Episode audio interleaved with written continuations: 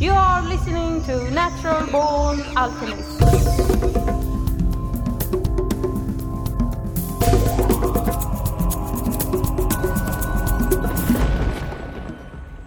Welcome to episode number 338 of the Natural Born Alchemist podcast. I'm Alex and I am the host and also the guest of this episode.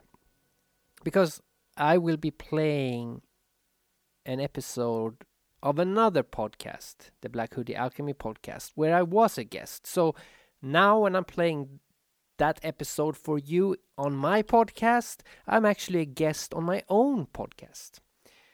Um, you see, my guest appearance on Black Hoodie Alchemy was done before my Twitter ban, before my X ban. So we're mentioning uh, my my my trolling on Twitter during that episode during the recording. So you know that that was before I got banned. And this guest appearance is on, on the Black Hoodie Alchemy podcast uh, is in two parts. And in part two, we suddenly start talking about John Dee and Kelly, and um, it was a while ago when we recorded it, so I don't know why we just start talking about that. It seems like something has been edited out, and I can't remember what that was. Anyway, without further ado, here it is. Enjoy. Bobby. Yo, all I got is drugs and advice.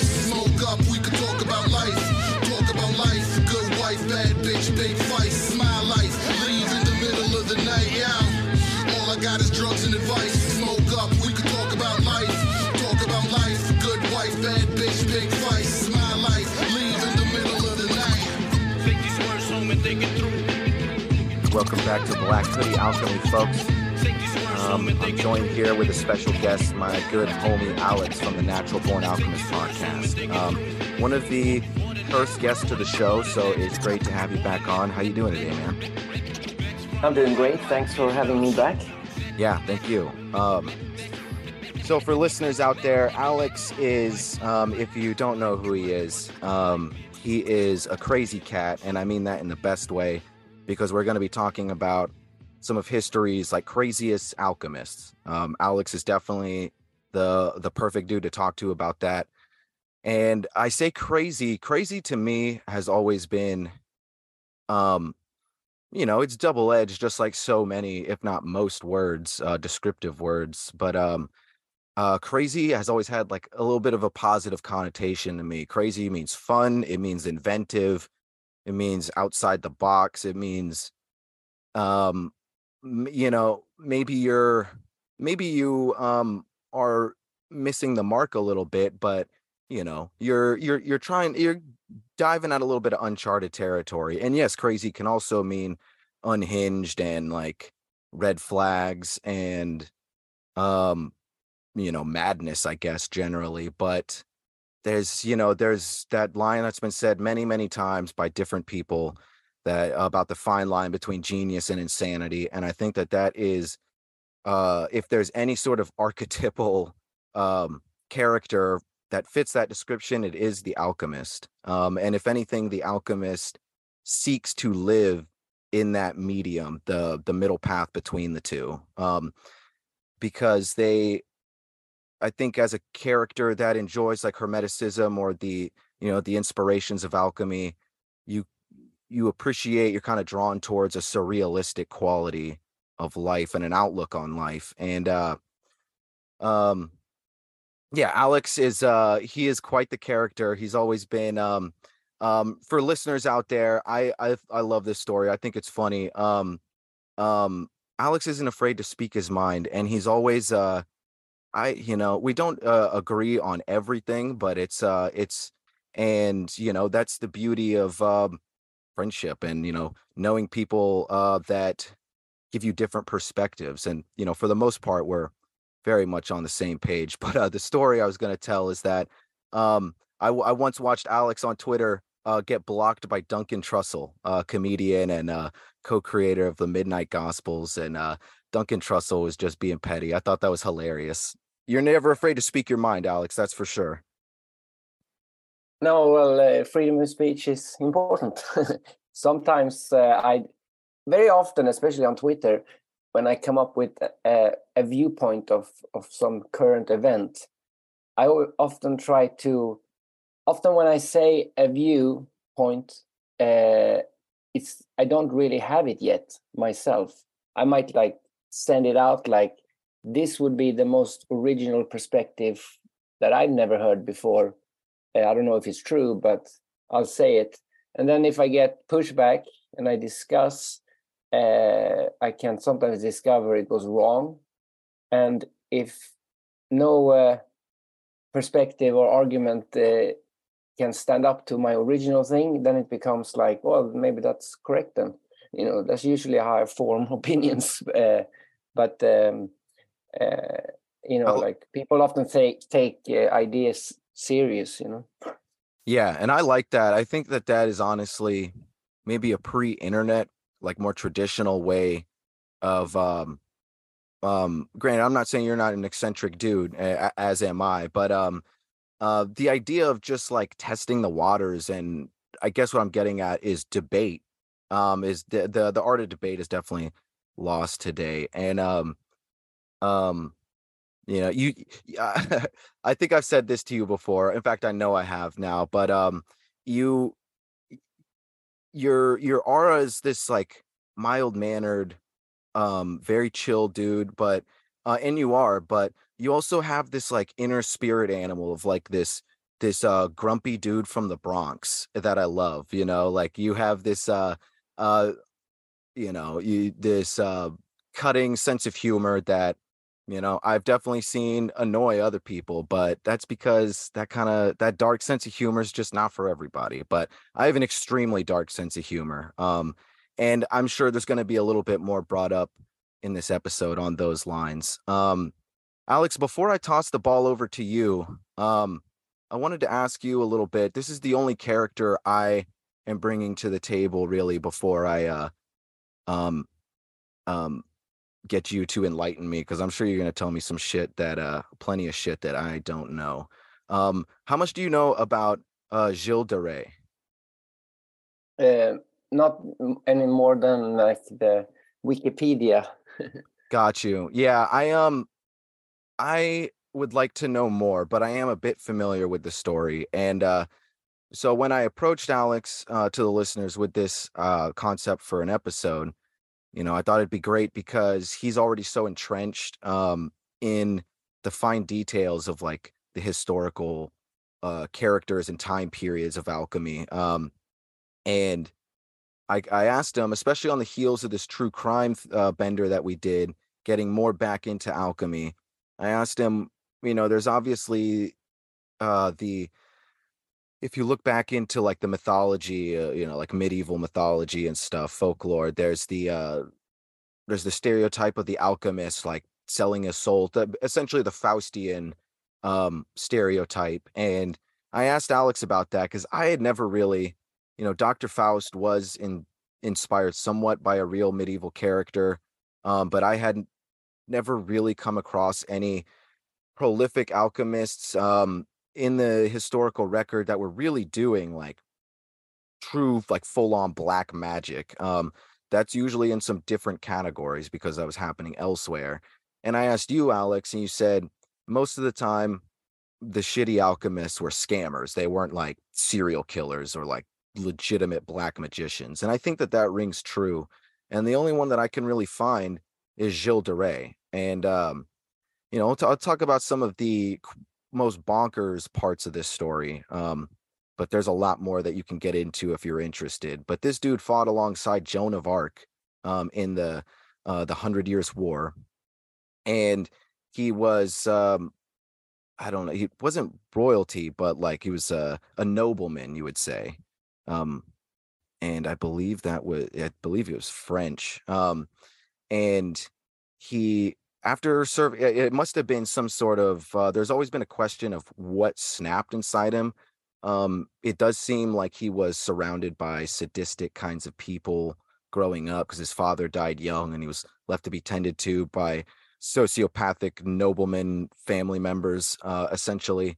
Uh, but some somewhere mixed with that and potentially some war trauma, this dude just snapped, and all of that um, um, saintly type energy, you know, protecting and going into battle with Joan of Arc, and you know, he was heralded as like a real champion of the people, um, sort of a, a definitely a local legend, um, or a, a country legend.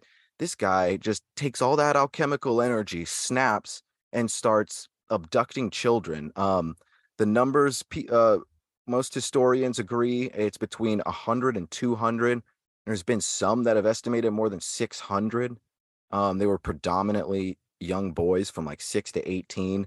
And he would, you know, without getting into too much detail, he would do like some Hellraiser kind of stuff where he would talk to family members. This guy was a nobleman of the the city he was in. So he was like the freaking mayor, basically, um, in this like 1400s time period. And imagine if the mayor just or like your local, you know, low key millionaire just started picking children off the streets, or even not only that, going to family members saying, Hey, uh, let me give your child an apprenticeship and, and getting all the paperwork lined out, and then coming over to the castle for the apprenticeship and then just never hearing from him again. So the whole town at this point, over the years, um, it knows that something's going on in this castle. All their kids are disappearing, but they can't. This guy owns everything. They can't do anything about it. And so they're trying to appeal to the Catholic Church. The Catholic Church doesn't give a fuck um, because it's not really worth their time, and it's not a it, it's not a political it's not a move that would make any sort of political effect on them or be any sort of power grab yet. So they don't do anything.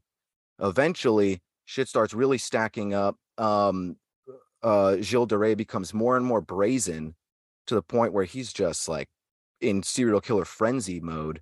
And and then the Catholic Church finally does like a SWAT team raid of his um of his castle and land and finds so many bodies. Um, and some people question how much of uh, Gilles de Rais' story is true because he was you could bet your ass he was tortured uh, once he was uh, taken into custody.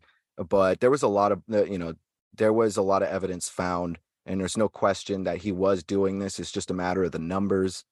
Um, and yeah, this guy was real sick, and he was an alchemist that went full serial killer mode. Uh, some people say he was the first serial killer on the historical record. I think the only thing that would beat that is the story that I've told on the show of Angulimala, uh, the Buddhist uh, mythology of a serial killer. But that that's the oldest story. I don't we don't really know if that was true or not. Um, so interesting food for thought. That's definitely the most sadistic, evil alchemist that I know of. Um, so I wanted to drop that in there because oh, the other thing was he spent millions and millions of dollars in today's money. Like most of his fortune, as he was murdering children, he built like a cathedral and he put um he put on this play, this extravagant play about himself defending Joan of Arc, which squandered most of his family fortune. It was like it was insane, like Broadway on steroids. Uh, so this guy was fucking really strange, uh, to say the least. Um, what what do you say to all that, uh, Alex? What do you think there?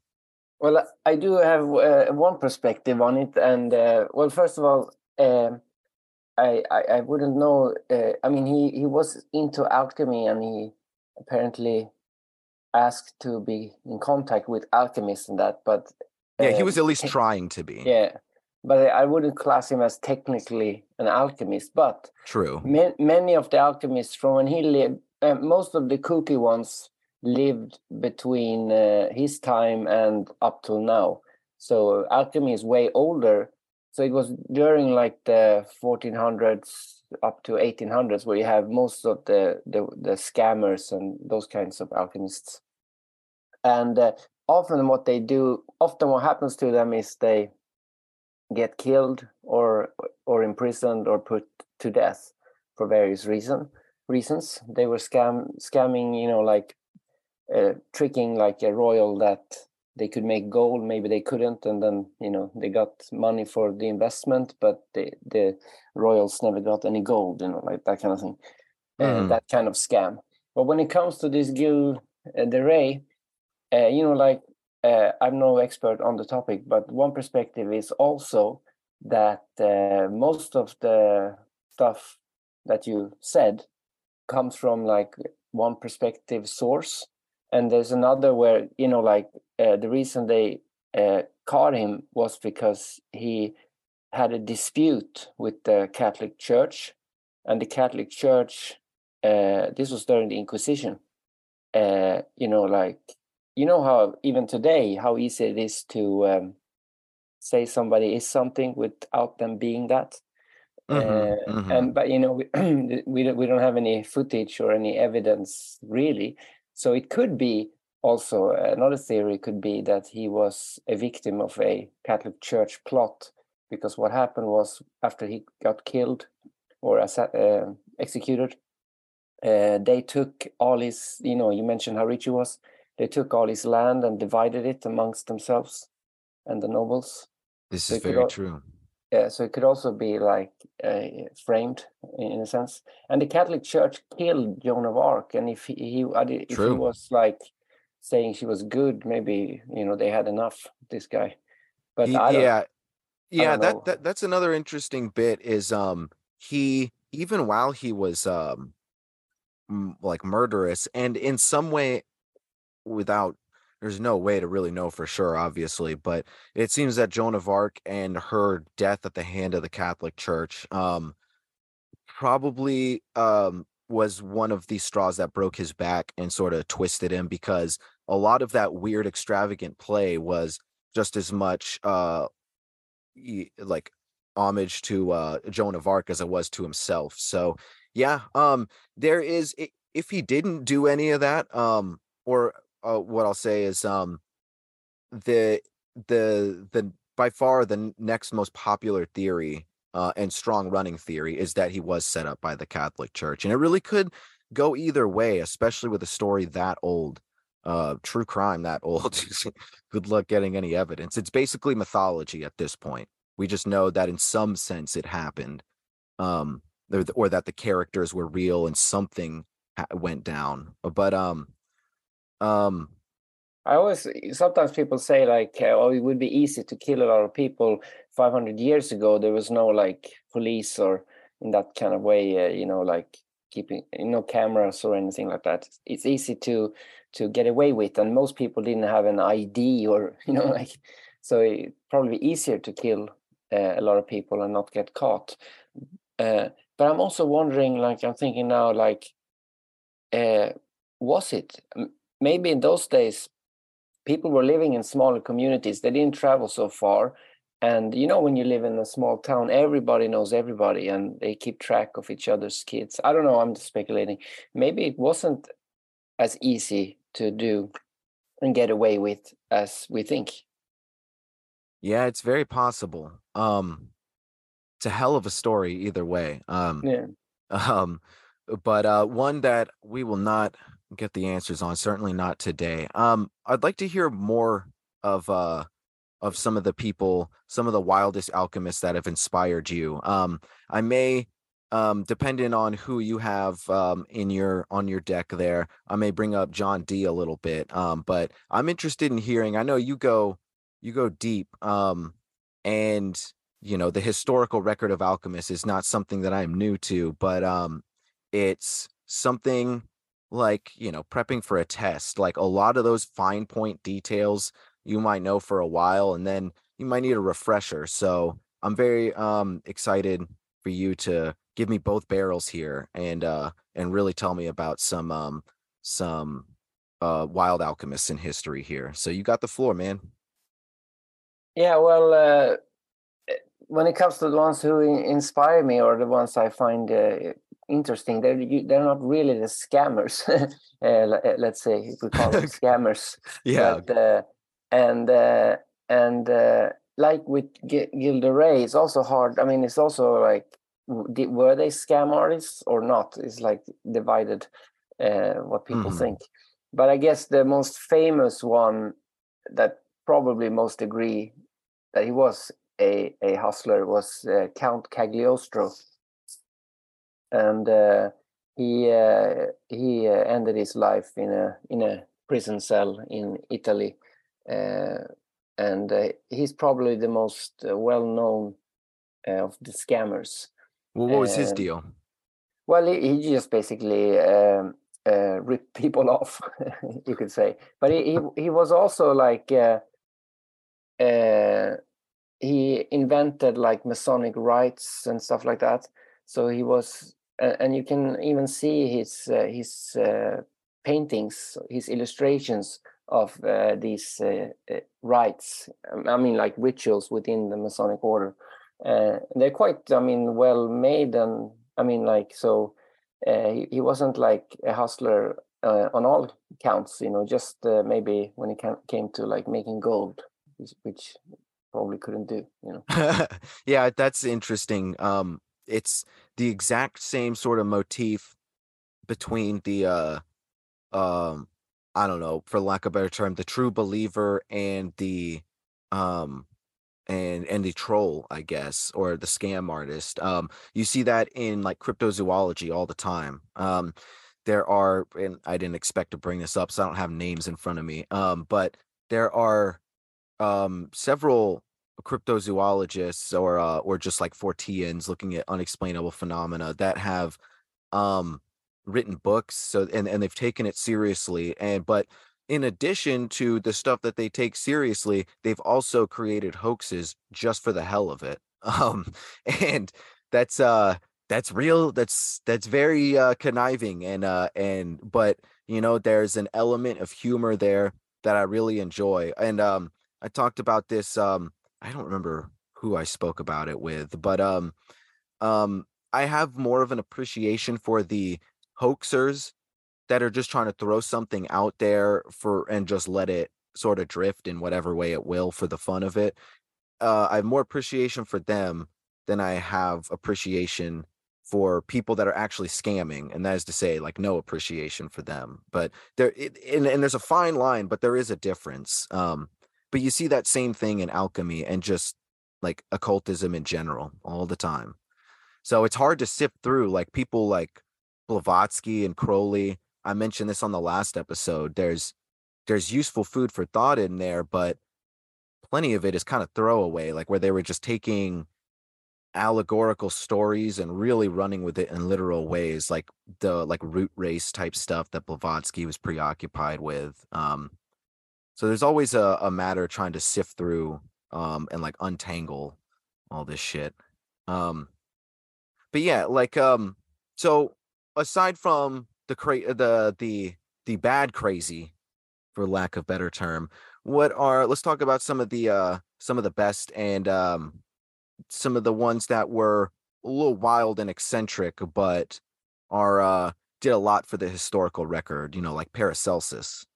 Yeah, I guess I guess Paracelsus would be the the number one guy because he was um, a, a very uh, peculiar character. I mean, they say he was very ugly, uh, and he uh, for this reason he he he didn't really uh, have uh, any. He never had a wife or kids or anything like that because they suspect that nobody wanted him. You know. oh, poor guy.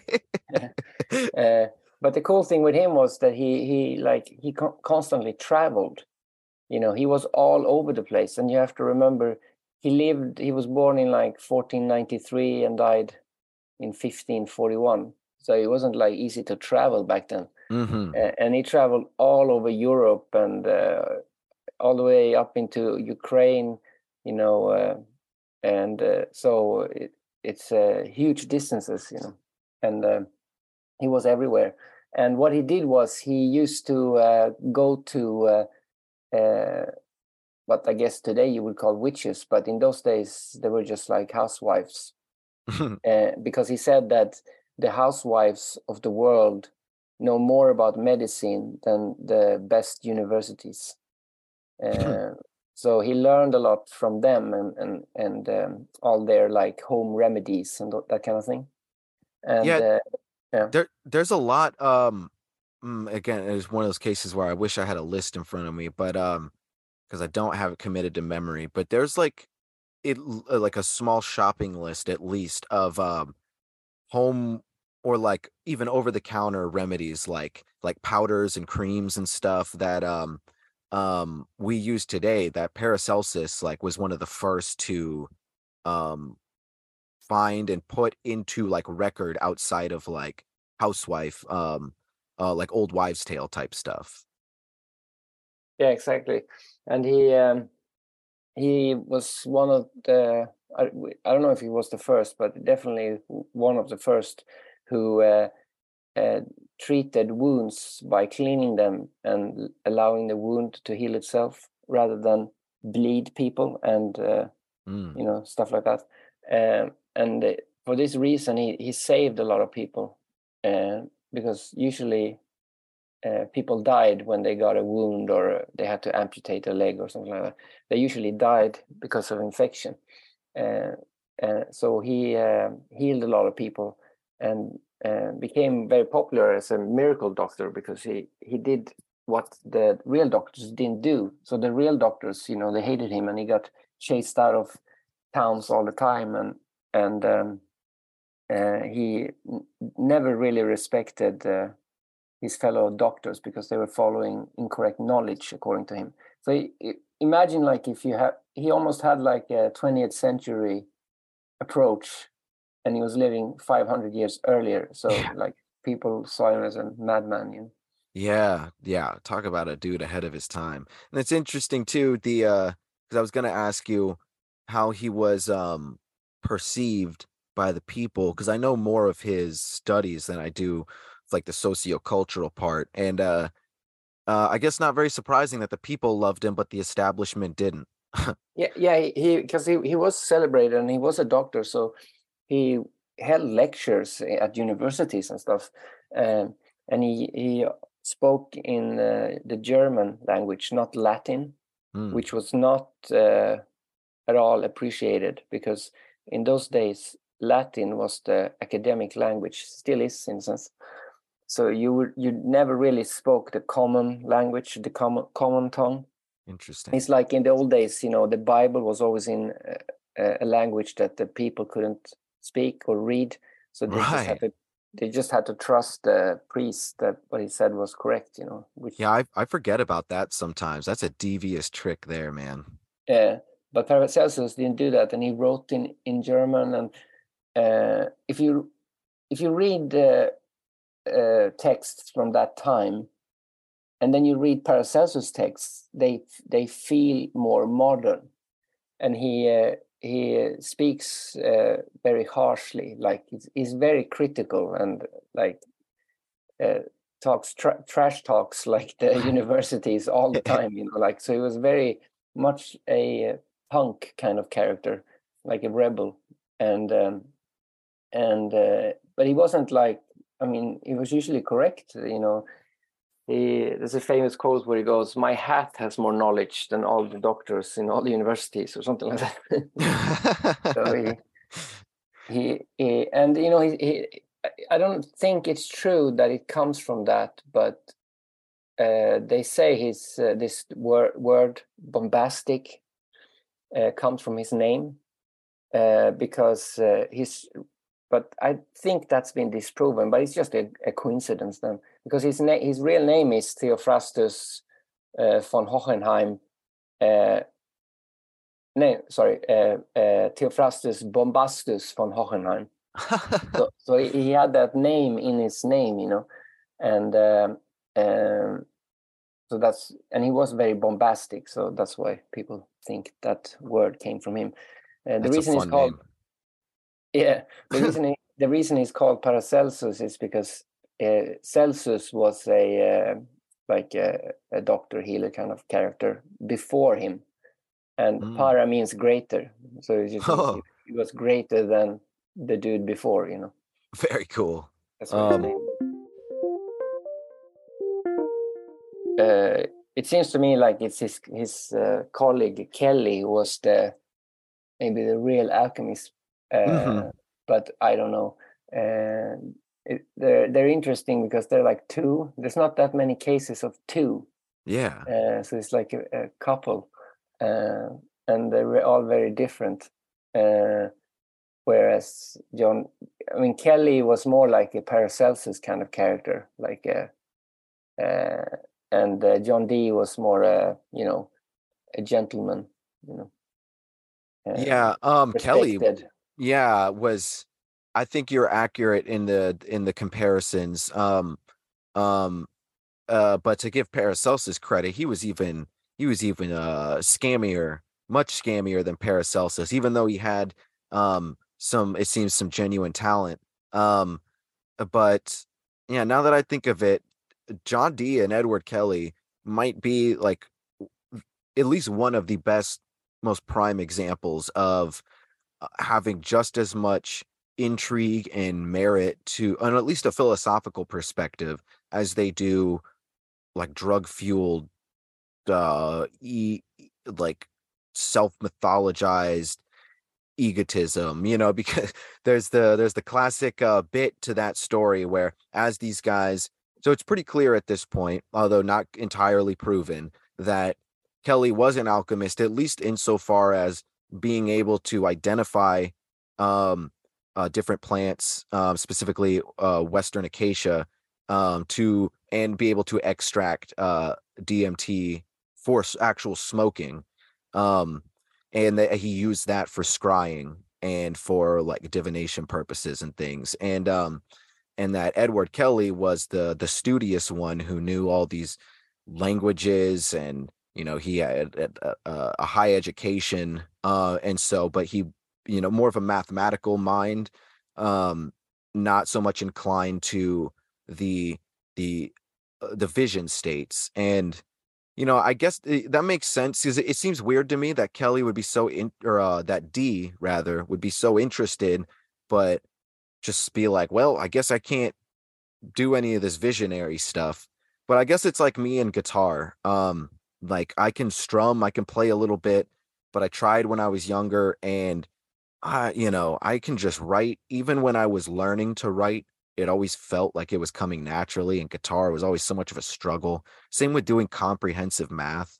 And, you know, there are some people who are more inclined to hypnosis. So I think, I guess there are just some people who are more inclined to self hypnosis, you know, the visionary states. And so it's weird that they team up. But then Kelly gets so much into he he he wraps Dee so much into this that he gets Dee convinced for those that don't know the story um that the DMT angels whatever that they're talking with and creating Enochian magic through the communication with those angels want them to swap wives and they do uh, but then that ends up uh, really pissing Dee off cuz that feels like he can't really swallow that horse pill seems like uh he can't he can't get over the fact that Kelly is uh, probably really scamming him at least partly at this point and it kind of derails the whole thing from there but uh yeah what the fuck what a weird story Well, if it could also be that they're like, oh, it's it's it's all an illusion. I mean, what does it matter if we swap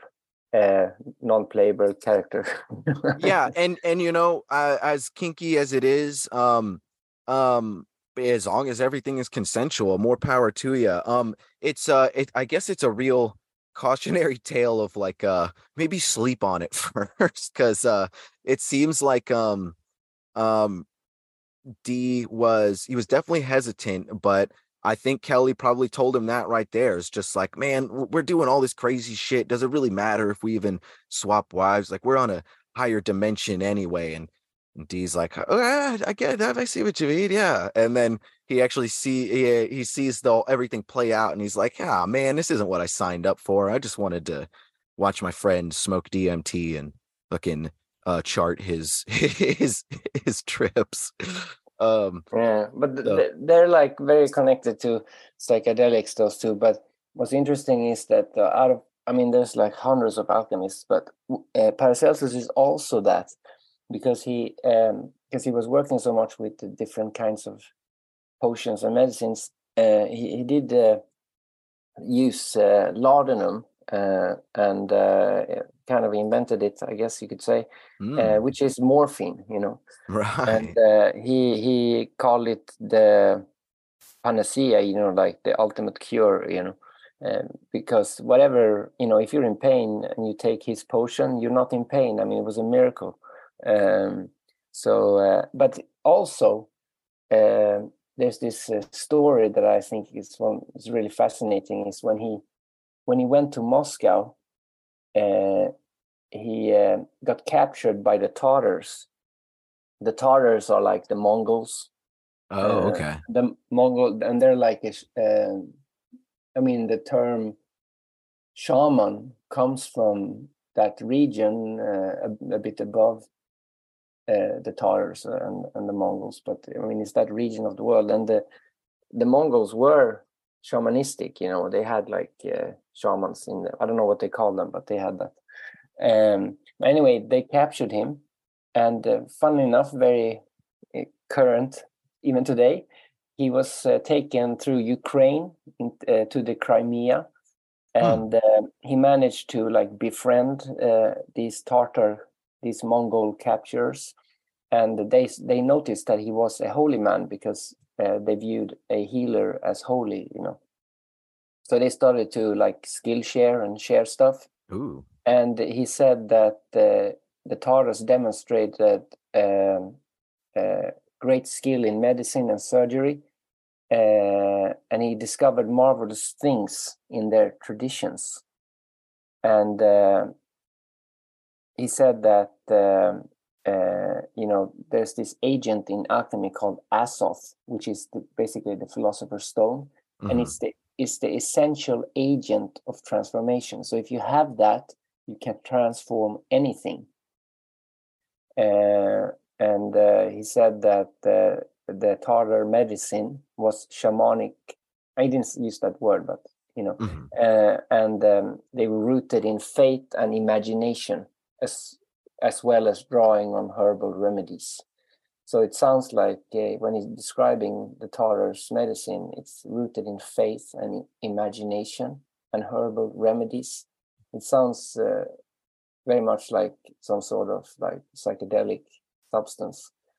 No Um, doubt. Um, and and faith healing um can obviously be a scammy thing, but I think even from a you know empirical point of view, um, especially if you're looking into like historical perspective and considering um cultures that were had a huge lack of scam artists like Na- Native American shamanism and things like that. Um, um, and you see like a- at the very least from a skeptic's point of view authentic attempts at faith healing i think you can even find some merit obviously it's going to be on a case by case basis but i think um you know just the science behind hypnosis and even self hypnosis shows that when you're able to get into that trance state which is a which is an empirical you know tangible thing um that can be experienced by everybody and it's not some sort of uh uh masterful you know it's not something that like only like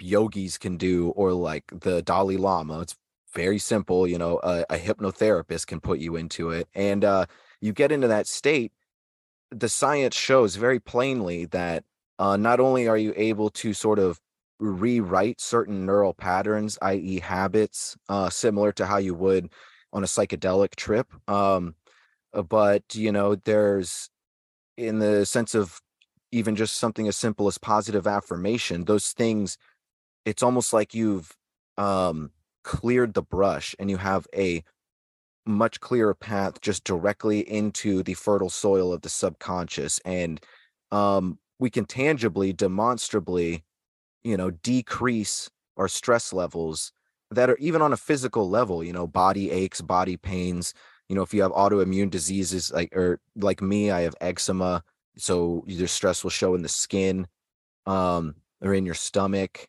you know and and when you clear the path of um when you clear the mind you will definitely notice physical um uh, you know physical relief so um that's just the tip of the iceberg who knows how far that can really go but i mean if you just want to take faith healing at that alone, there's definitely some merit. And um alchemy is definitely interested in that uh and has always been.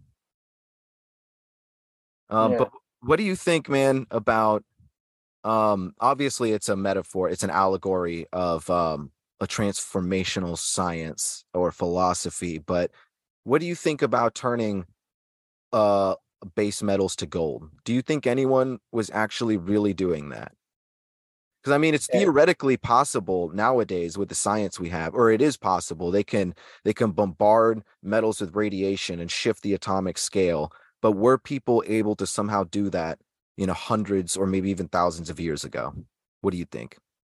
Yeah, I think they uh, it's very possible, but I I um it's not really uh I don't think that's the aim of of the of alchemy, but uh, they uh, for sure I'm sure some did. Uh but you know, if you have an essential agent of transformation, then uh, I mean like maybe it's not gold you want to make, uh, maybe it's something else.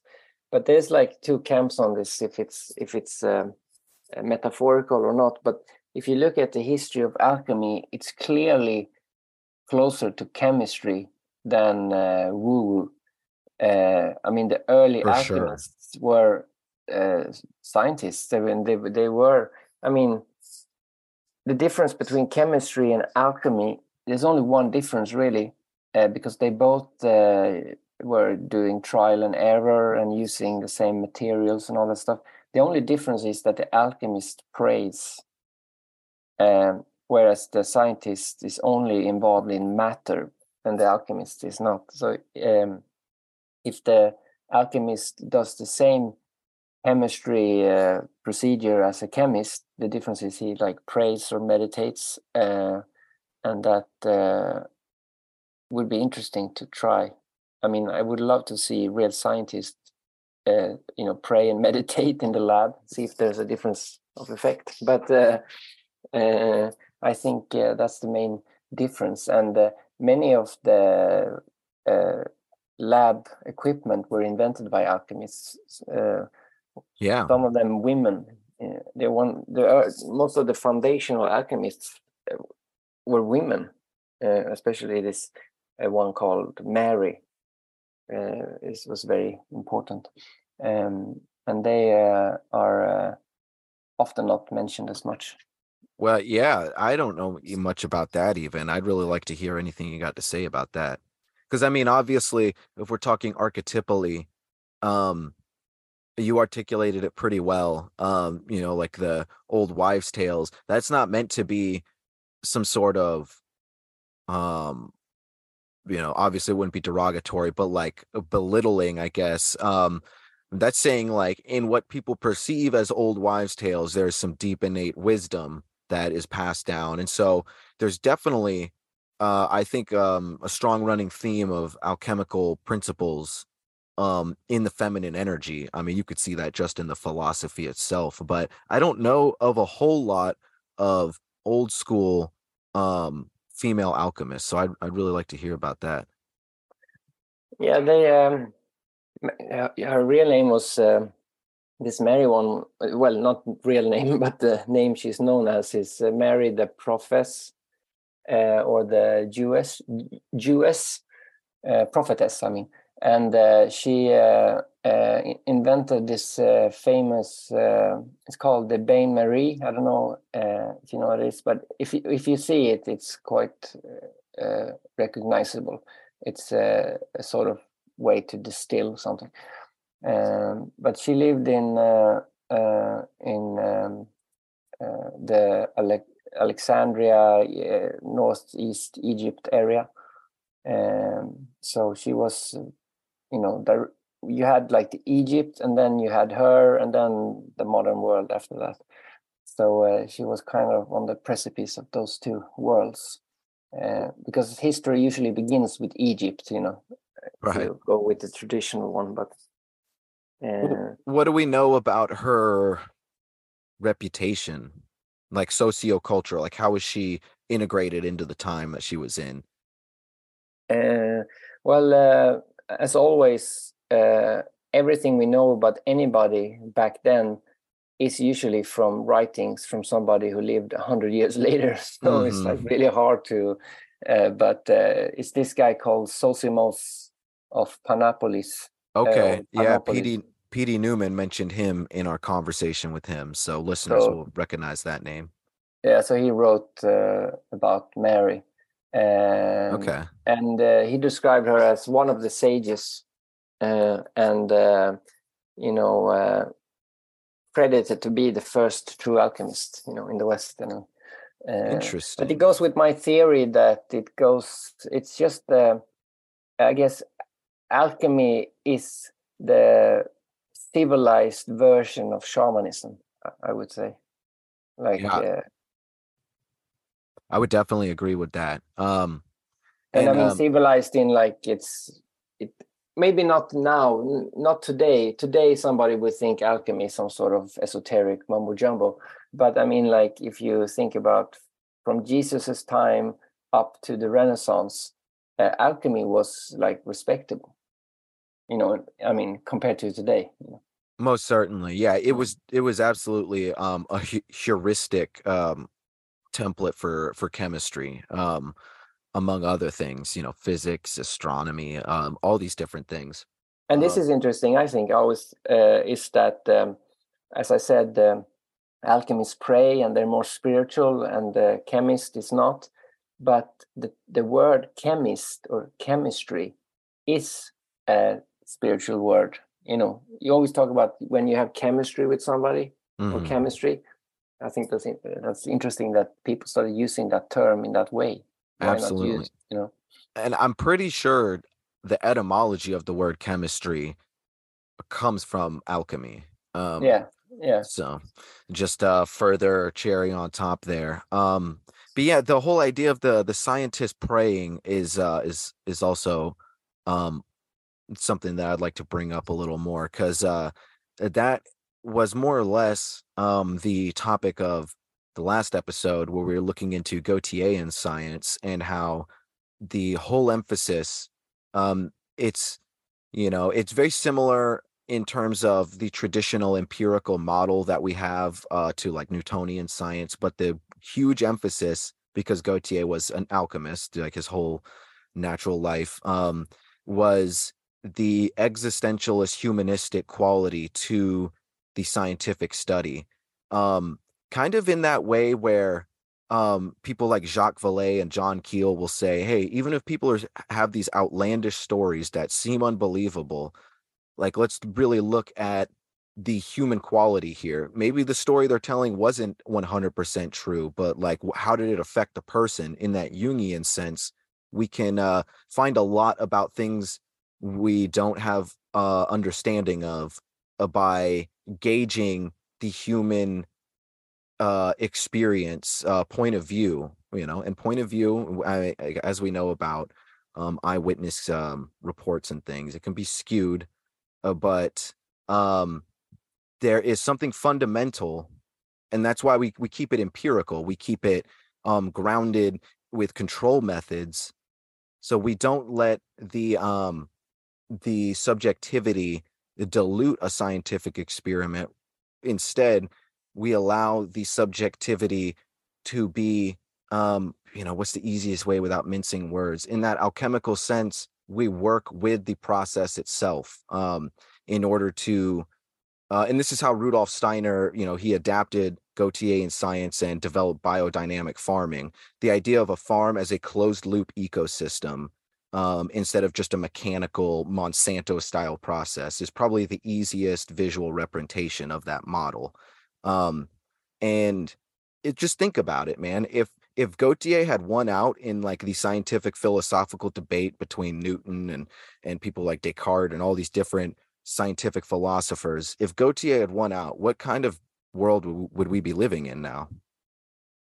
Yeah, interesting. Uh, I uh, uh, um, I think that is. uh, his his work is uh, is uh, very important still. Like Faust is the most famous one, of course. Mhm. Uh, but um, I you wouldn't know this is hard because it's it's German. But I every time you say his name, I I I jolt. I don't know uh, which one you mean, but then I remember you because you're the pronunciation, but uh, it's uh, Goethe.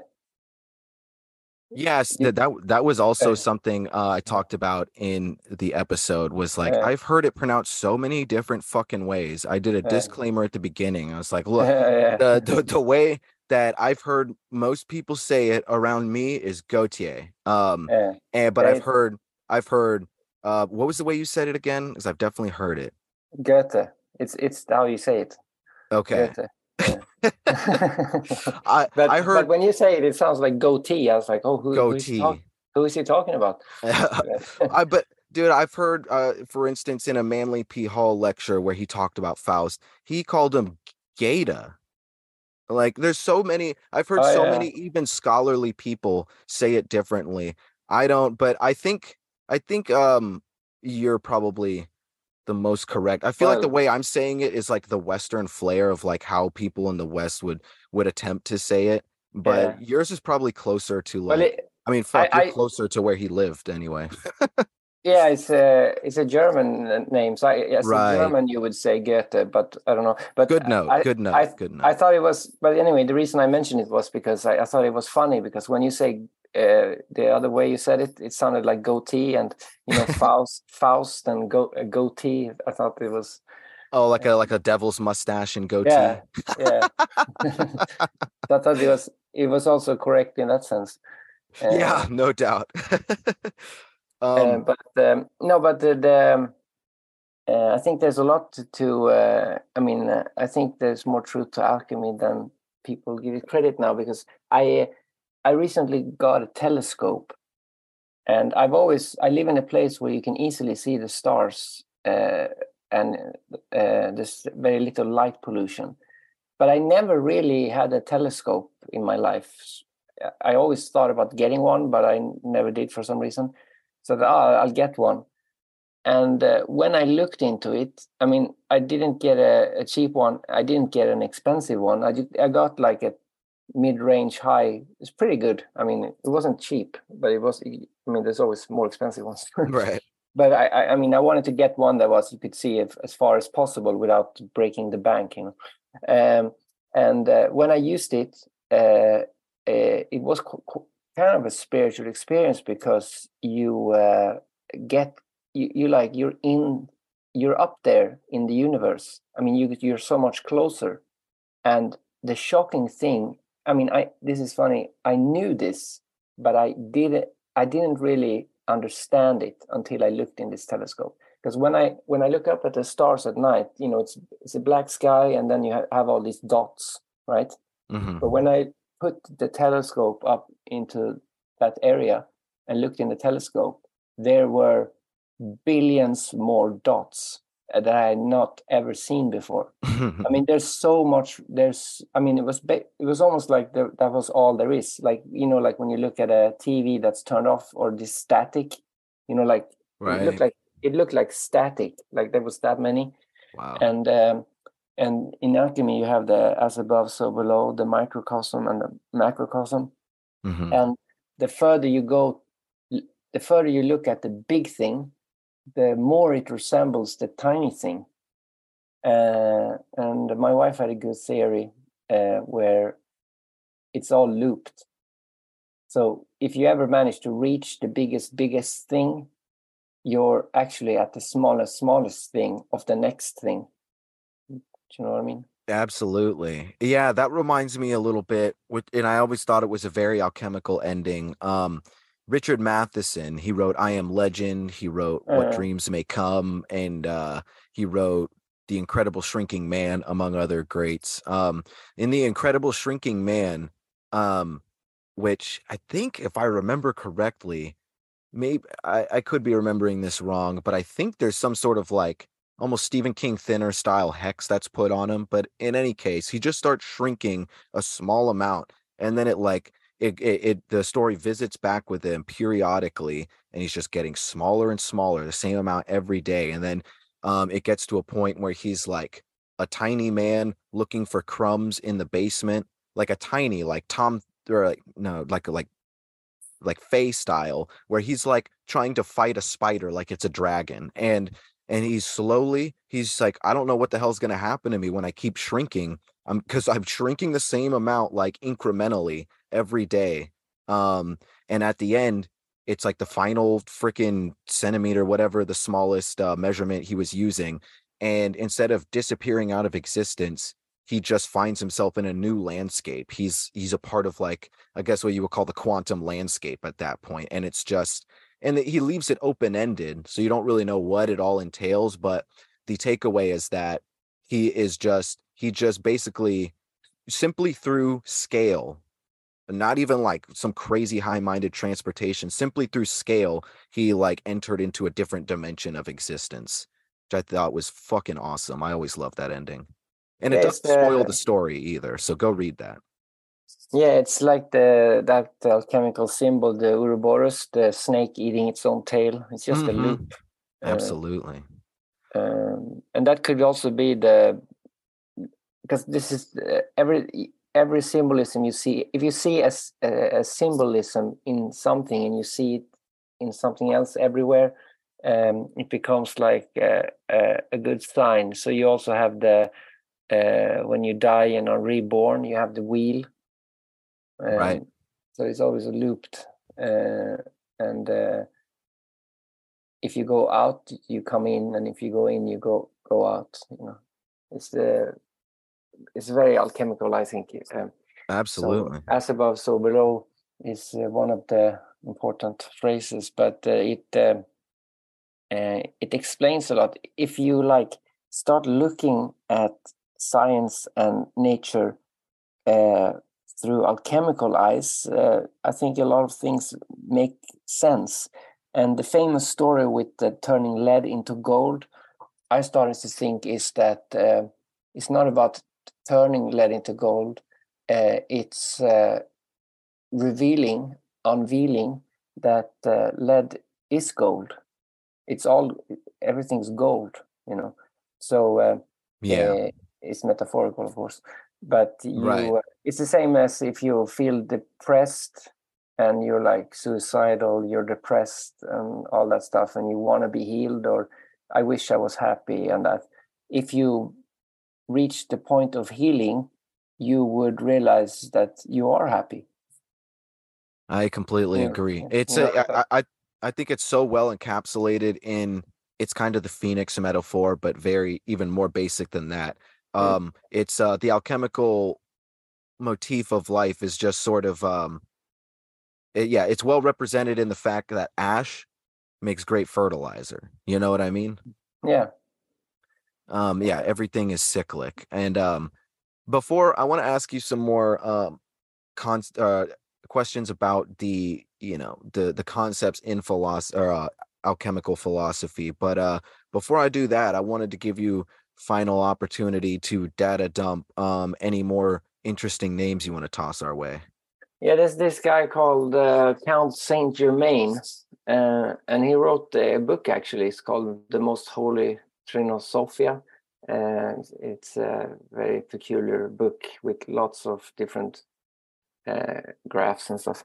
But he he um, he's been credited as being immortal, maybe still alive oh a- and he was a, i mean I, I don't know why they have not made a film of him uh, because his his whole life is like a film he nobody really knows who he was from the beginning uh, some think he was like uh, an austrian um, uh, an austrian and he- some guy called prince francis rakoczy the second but uh, nobody knows who he was from the beginning really Mm. uh, but he he lived he started living we don't know in uh, in the late 17th century and he uh, was an alchemist and he was ambidextrous. He could write with both hands at the same time different things.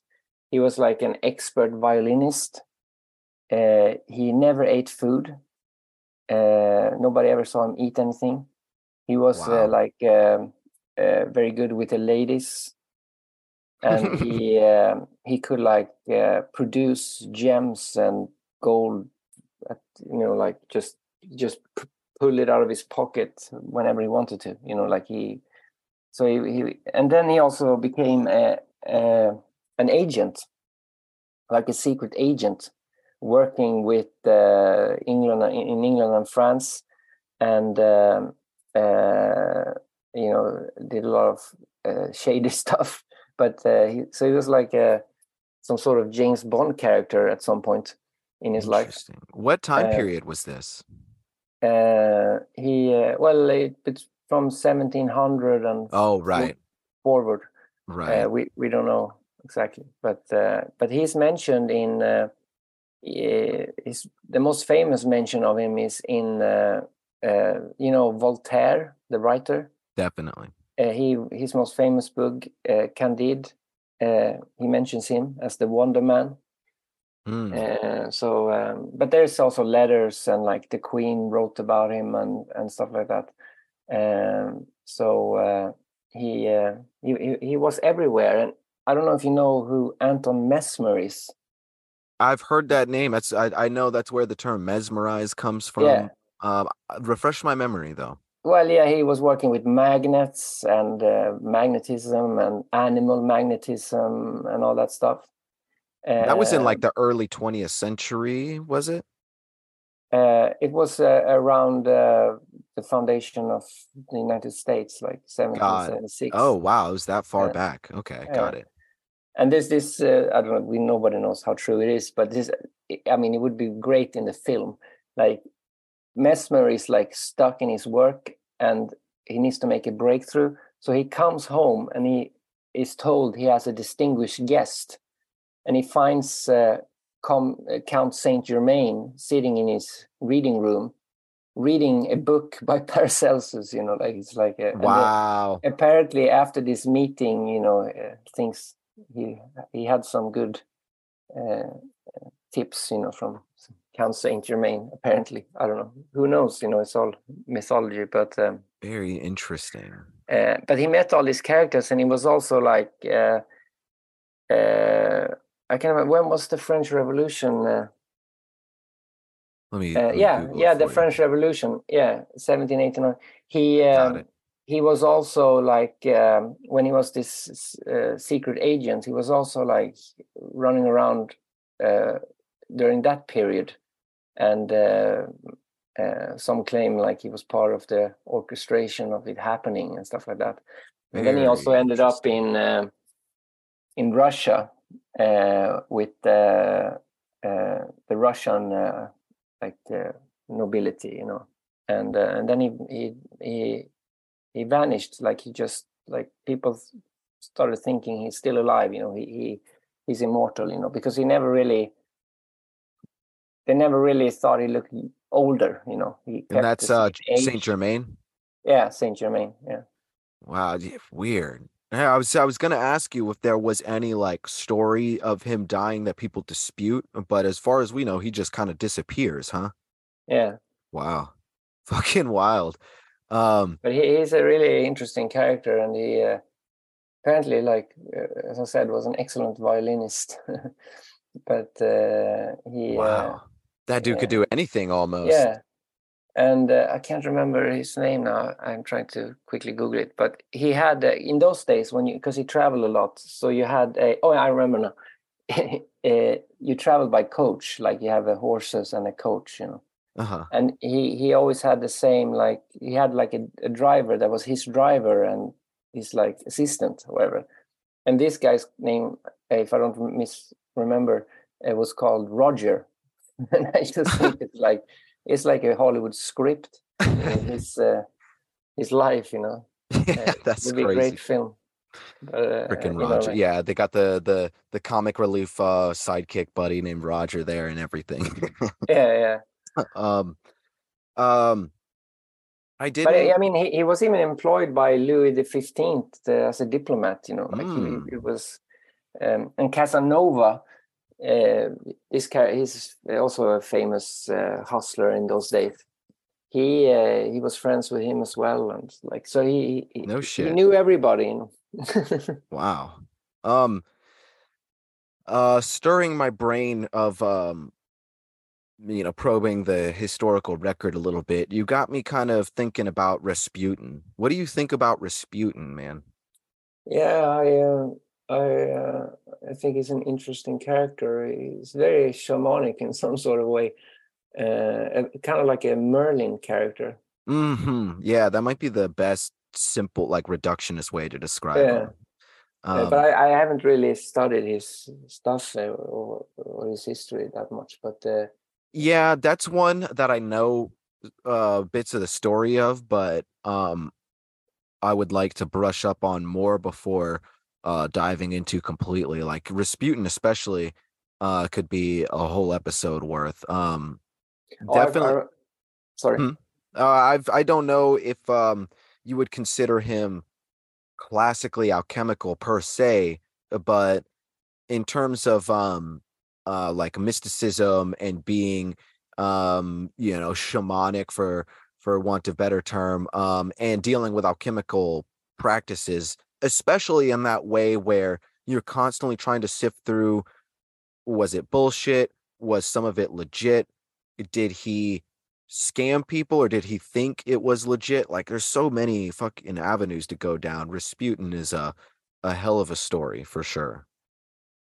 One fact I forgot to mention about Germain, I also think is interesting, is that the the guy they think he was, uh, uh, this prince uh, Rákóczi or, or whatever his name was, uh, he uh, he came from uh, Transylvania, oh no shit wow um and, uh, and apparently already 500 years old at the time of entering the history books. You know, but who knows? You know, yeah knows? That's one a good book anyway. Uh, you can easily get it.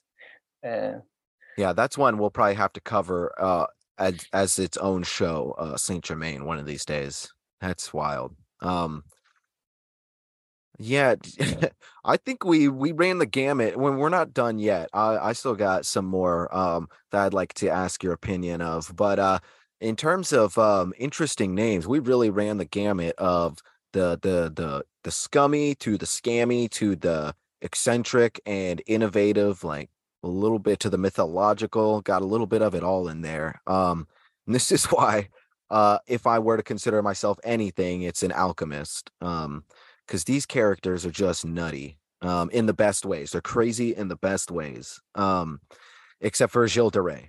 Uh, um but and uh you know also just um i was to bring this up earlier just as like a you know tip of the hat i guess uh we were talking about um the the feminine uh feminine characters in um the alchemical historical timeline and a lot of um what i know from like the west um particularly you know voodoo is uh something that is very alchemical and shamanic and uh because of you know i guess just you know southern politics um and the fact that there's serpent worship involved like it's just always been inherently considered evil and black magic um but the fact of the matter is the negative aspects of voodoo are inherently defensive and they're meant to you know it's kind of like martial arts you know like uh voodoo dolls and different things and some people can abuse that uh, but uh voodoo um eh, you know uh, in its like westernized form derived from uh like african religious uh, culture um is something that places a lot of emphasis on the the feminine energy and it's been a minute since i've looked into voodoo but it's uh, I, I i did go down some rabbit holes read some books 'cause i do find it very interesting um i believe that um there are no i mean obviously you have like witch doctors and you have male voodoo figures for sure but you don't in terms of like the ultimate top position the feminine energy and the the female voodoo priestess is the most top dog. Um, and Marie Laveau, uh, famous for being uh, the priestess of New Orleans. You know, you can go to the voodoo shop in New Orleans, uh, her voodoo shop, quote unquote, to this day. Um, she's a similar character, and it's said that she still might be alive to this day. Um, she's got a lot of lore, and that's another fascinating story that could take up its own episode. Um, where she there she was 100 freaking million percent a real person Uh, like she was all around New Orleans. Everyone knew her. She's a staple. Um, but there's yeah, sifting through. It's it's the same thing. We're looking at something like Gilles de Rais. Like we can see enough of the historical record or Saint Germain to see that this person was around doing impressive things. I mean, they wouldn't be remembered so vividly if they weren't doing impressive things, but the the telephone game is so fucking do you know there have been so many turns in that telephone game that we're just never truly going to know but that's part of the fun of it to me Yeah, the great thing with Germain is he, he appears in the diaries of different nobilities uh, that are, are like Oh, wow. separated. So you can, it's, it's very clear that he at least existed for for sure and did stuff. Uh, but uh, I mean, a lot of the stuff he did could be legendary. But that's uh, that's the good thing about those days that people wrote diaries. Mhm. Um, so uh, if we lose the internet, we don't have any record of anything. It's true. Yeah. Yeah. Makes you wonder. Um, it also makes you wonder if we might be a little better off if some people just wrote in diaries what they might tweet. Um, Oh, yeah. But, uh, um, because the internet is definitely some sort of massive projection mechanism. Um, and people, um, yeah, I think sometimes, um, giving people the ability to have no filter and say exactly what's on their mind um yeah bites them in the ass sometimes um Mhm. uh, but yeah just as an aside because man if you want to get down the idea of uh like computers and black mirrors that can get very alchemical as well but um I did an experiment uh, this last week actually, which I thought was very interesting on Oh, what's on tweet on Twitter. I I I I I went to somebody's tweet that had a lot of followers, and uh, let's say they the tweet was about A, and then I write B B B, and get a lot of, and get dogpiled, you know, by all these people, and uh, uh, nothing grows followers more. it's like it's like no uh, shit it's a sense of trolling, I guess, in a sense, but I mean, definitely it's like it's but also weird. with a thought experiment involved Yeah. not just trolling yeah, yeah. I- do believe what I said. So you know, you if I have a view, I know that I stand behind. I just find the tweet that's opposite and put it there, like spew it there. and uh, and you get a lot of traction on that. And I, th- I think that's interesting how the algorithm uh, likes that. You know, That it is likes a good point. conflict. yeah You know? Yep. Um very interesting. Now I was trying to think. Yeah, I did um this thought popped into my head um because it's been a while since these are just such classic historical characters, the two I'm about to bring up. You I almost kind of forget about them in the esoteric sense, even though I have uh went down those rabbit holes a little bit. Um I'm actually after this conversation, I I'd, I'd like to go back and look at these two characters a little more. But um, would you consider on a technical level, um, not so much archetypal, but technically speaking, uh, would Michelangelo and uh, Leonardo da Vinci da Vinci be considered alchemists? uh, no. No. Um, yeah, because that that as far as I know, I've never heard alchemy associated with their name. But those two, to me, in terms of what they practice, like the output of what they were doing, was very alchemical. I was surprised um, that I've never found them associated or that they weren't like directly interested in alchemists.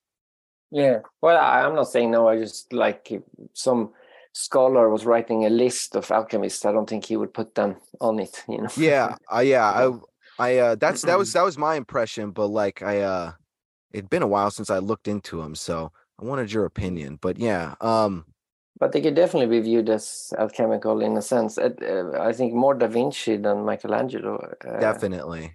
Um, I think Da Vinci was yeah he was more uh, uh, more mystical. I think. He certainly was, yeah. Um, um, I think the thing that might um put Michelangelo in there was his uh fascination with not just symbolism, but uh the human body. Um, and um, you know, like he did a lot to further our understanding of uh, the human anatomy in some ways. Um, but yeah, Da Vinci, that's a whole that's a whole can of worms right there. Right, we don't we don't need to get into that right now. Um, It's, it's, a- it's a shame that they can't. Like, I mean, have you seen those statues they carved in those days that where like it looks like they have a blanket and it looks soft, you know, like or they have Mhm. like a veil above the uh, in front of the face and it just looks like a real veil, but it's stone. mhm. Like the skill level is amazing. Uh, It that's really something is. I think is lost uh, uh, with the modern era. Is this like there's very few people who have like like who dedicated their whole life to a specific skill and like mastered it. That's very rare. Yeah, you can get it like them maybe like sports stars or something like that, but or some musician, but it's not that common. Uh, especially not when when it concerns like making something. Uh, agreed. Yeah. Um, when I was researching the story of Michael Alig, uh, Party Monster, um, I was reading this bit, and I can't find the quote. Maybe I will one day, but I read it and I didn't save it, and I tried to go back and look for it. But he was doing this. Uh, are you familiar with that story? It doesn't No. really matter. No, but ba- long story short, just so you know who the character is I'm referencing. Um, he was uh, Macaulay Culkin played him in a movie uh, when he was as he was an adult, and it's a story about um, this famous uh, club promoter who was like friends with RuPaul, like the famous drag queen um, in the '90s that um, was popular in New York and ended up and was kind of like celebrated in like the gay like alt community, um, and then ended up killing one of his drug dealer friends and like chopping him into pieces and throwing him in the Hudson River. It was a it's a pretty wild story, but um um he and it was real drug fueled and everything. But he said in this interview, which is stuck in my brain as something uh alchemical, uh in just an observational way. He was talking about, you know, because his whole thing was like he was the latest thing and the most influential thing to like the New York club scene since Andy Warhol, like right on the heels of Warhol. Um, and uh, he was like, he he said that what he did today and what people like Warhol did, um, or what he did back then, couldn't be done today uh, because the projection process of the internet it's so immediate and instantaneous it doesn't allow the natural uh capability, the natural, the necessary process of incubation of a cultural idea. Something something forms like think about like all the staples that we have to this day. Like this is how, you know, like punk rock started. It wasn't um created in a corporate studio. They they got their hands on that afterward. It was a real it's hip hop the same way. It started truly of the people. Um and um fuck I, where's my train of thought there god damn it um um yeah i remember um so we don't have time in this immediacy in the immediacy of this day and age to incubate um these ideas that become and, and it seems that that incubation period like mim- mimetically archetypally is necessary to foster something on a level that is as deeply embedded as like hip hop today. Um, and even if some like look at the things that become viral, they become instantaneous. Everyone knows what they are, and then next week we can hardly remember. Um, a- and so even when things become viral, like the only way they really stick around is if they have that some sort of incubation period, and it's much harder today. Um, and I think that that whole idea of like the action potential and the incubation of that action potential, like that's like alchemy in its most basic terms. So that's just kind of some food for thought to the conversation. But more importantly, it's a segue. I want to toss it to you as a final question and take however long you want with it. There's no rush. Um, what do you think about alchemy in today's day and age? Just uh, you know, go in whatever direction you want with it. But like, what do you think about uh, considering the historical record and what it actually means to be someone interested in alchemy today? Uh, I think that uh, I, I think the term is used a bit too easily, and uh, and it's uh, often used as a word to represent change. Uh, I guess, which is fine. It's just that's what the word means now. I guess transformation or change. Uh, I mean, people call it like if they make food, they call oh, this is an alchemy of different uh, kitchens. You know, so uh, they use it in that way. So it kind of like has a lost kind of its original meaning in a sense. But for me, like if if you if you're uh, like like an alchemist you you have to uh, you, you have to uh, do something like you'd have to try and work on yourself spiritually and physically uh, it can't only be spiritual Eh, uh, Absolutely. it can be uh, uh, you know in lab work uh, making tinctures or stuff like that uh, or trying to make uh, find the philosopher's stone or whatever uh, but it can also be uh, which i think is something not mentioned much is that the, the human body is also an alchemical laboratory and Yes. uh, the famous thing where like you are what you eat i mean like uh, the uh, indigenous uh, at least in the amazon they uh, often use different diets to change how you are and what will happen to you um, and it's true like if you if you only eat like candy every day you know you're going to feel a certain way it's going to affect you in some way uh, or if you eat something else. Uh, and in the amazon of course they they diet different plants that have different effects. So they're using like uh, the body as uh, an alchemical vessel. Um, and uh, so i think uh, to say you, you're an alchemist i think you would have to do something with your body or at least or work in the lab or both but also be trying to uh, evolve spiritually uh, but you know like uh, to go to like a two week meditation retreat uh, you haven't gone through an alchemical transformation or something i wouldn't say uh, but it's used very lightly the term al- alchemy these days uh, um, I would and, agree. yeah, kind of in the same way that love, you, like you need Yeah. to differentiate. Like, do you mean like some sort of existential love, or do you just really love that food? Like, are you talking about alchemy, or are you talking about the alchemy of flavors here? You know. um. So yeah, absolutely. Um. I, I'm doing And- that with my kids. Um, one of my daughters has started to say, "I love this" or "I love that," uh, you know, different stuff. And I, I al- al- always say, uh, "Use uh, use like." Right. Yeah. Don't Save love for the important don't stuff. waste that word on, on such stuff. You know, like It's true. Yeah. Oh, yeah, agreed. Um, w- we mentioned this uh, before we started recording, as we were just kind of shooting the shit. Um, and I think it um is kind of worth the the food for thought in the conversation because you were talking about you know the psychology, but also the physicalization um of alchemy, and you know I was it was I was half joking, um, but I was also being fairly serious. Um, so we were talking about um drugs and how like particularly here in America um the drug game has just gotten even worse because it used to be you were just using a sketchy drug at the bar maybe coke at the bar for instance but now it's not just like coke at the bar it's do you fucking do you want to play russian roulette and maybe snort a line of fentanyl or xylazine or something and uh and really fuck your life up uh and maybe just die right there on the spot. So like um and, and this is kind of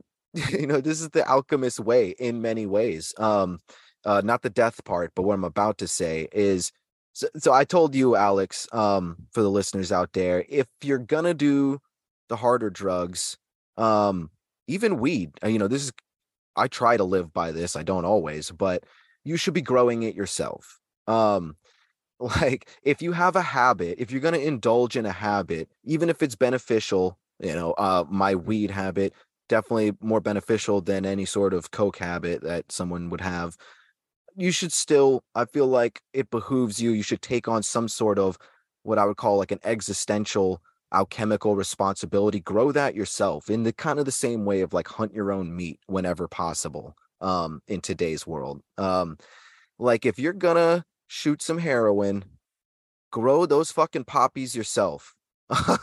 Is uh you will not only will it not be cut with some shit but you'll appreciate it a lot more. You might be a little more conservative because of all the work that went into there and you're going to learn a lot about the process of life itself through that alchemical process. So if you're going to have some sort of dirty habit you might as well learn a thing or two out of it. Um but It's like a that no go ahead no no i was just fucking rambling on i'd like to hear what you have to say Uh, It's good advice, uh, but I wouldn't apply it to practical alchemy uh, because I I have uh, I you know I have a lot of uh, friends in the alchemical community, and I'm part of one myself, I guess you could say. And uh, we know several people who died from things they made themselves. So uh, uh, doing like uh, trying to Mm. make uh, alchemical procedures from these old texts and that I mean, there's like mercury and uh, antimony and different uh, substances that they use. And oh man you, if you make a tincture and you don't know what you're doing, you're dead.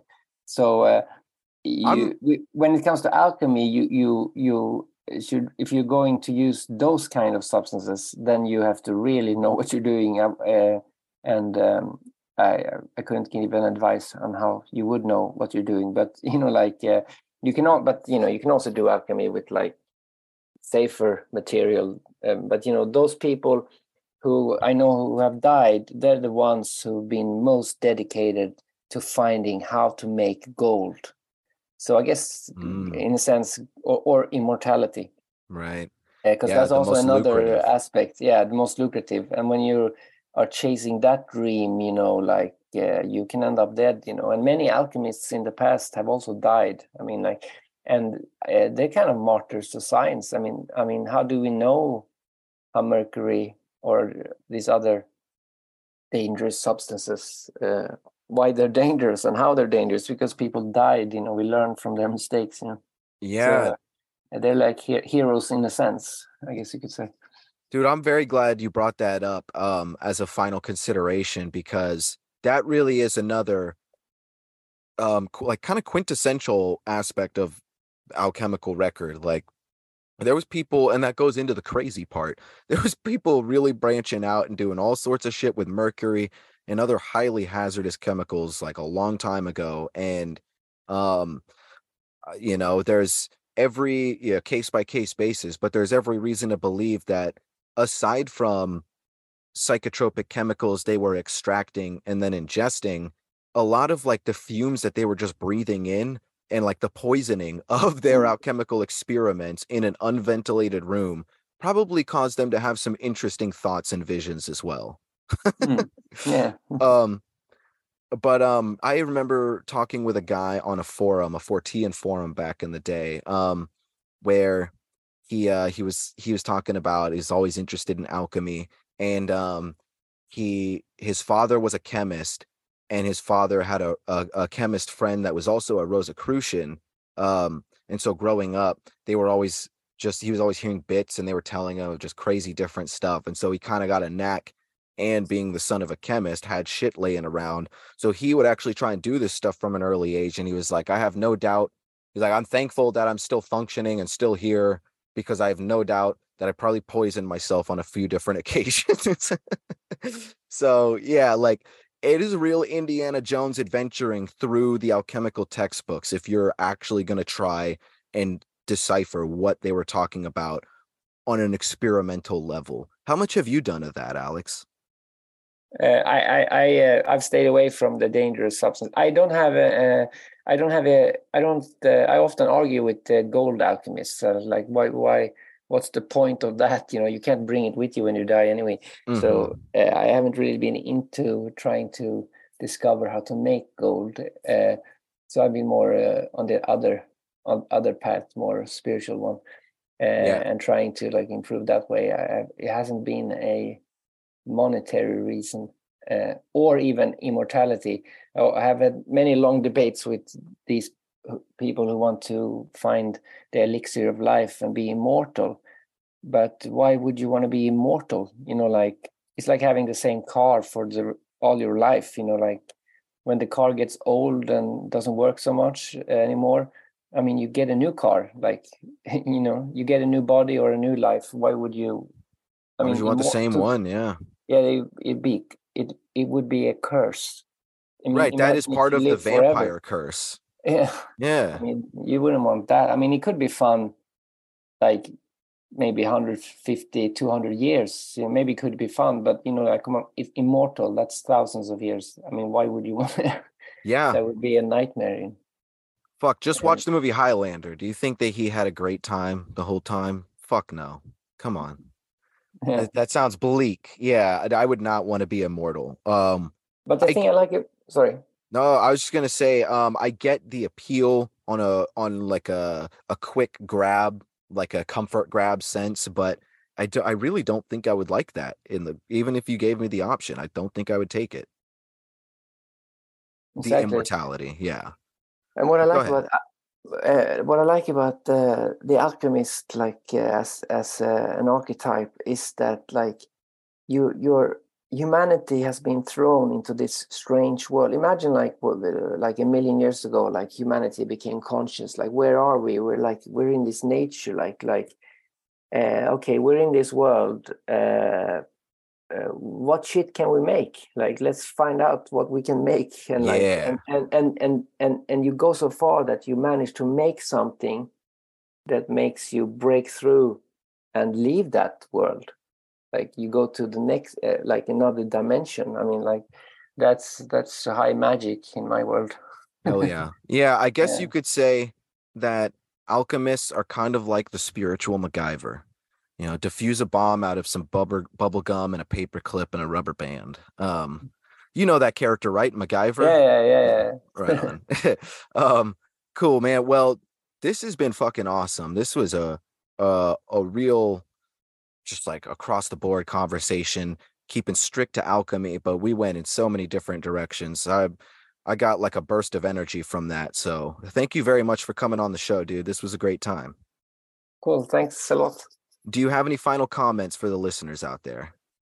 Uh, it's been a slow process, but uh, I'll uh, very soon start releasing my History of Alchemy series.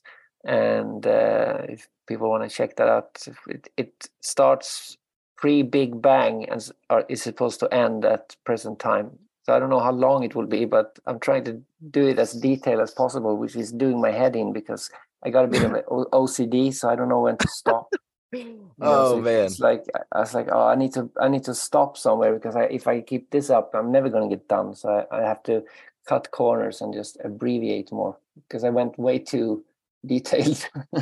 I feel you, man. Well, yeah, that sounds like such an undertaking. Um, God bless you, dude. You're doing the the Lord's work out there, trying to uh format that into a digestible podcast um output. And I have no doubt that you'll be able to do it. And I can't wait to hear them. Um, so go check out the Natural Born Alchemist podcast, everybody. Um, it's you know everywhere that you can stream anything.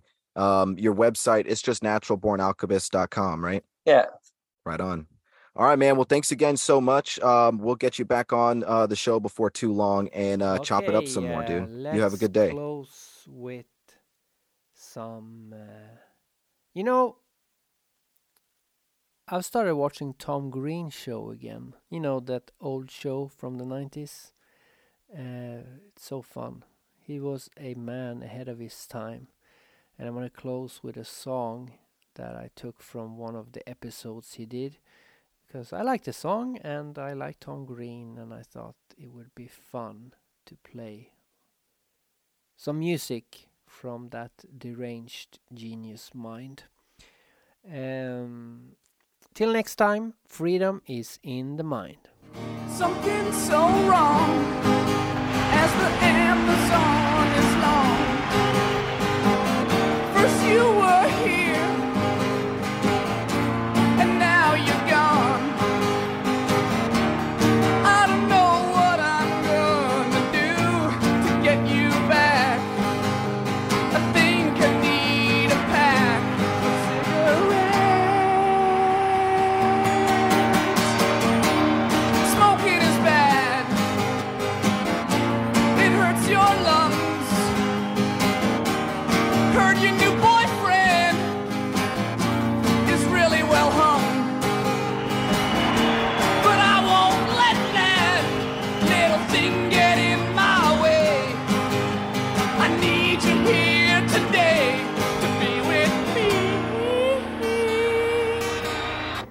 you know, we'll, we'll have to watch the tapes later on, and we can see what we did right, what we did wrong, and then you know reevaluate the whole band situation. I thought we did okay. What do you mean reevaluate the band situation? Are you saying you don't want to work with me anymore? Is that what you're saying, oh, Mr. Guitar Whiz? I don't know. I just Mr. Guitar Hero? we need to work on some areas. What areas? My areas? Well, you know, I'm not going to say that, but I think that Glenn and I are as good as Simon and Garfunkel. Well, if you could do what In a they different, did. in a different way, you know, in a more '90s kind of way. In a '90s way, no, seriously, in a '90s way. In a '90s way, are we as good as Simon and Garfunkel in a '90s way? Seriously. No.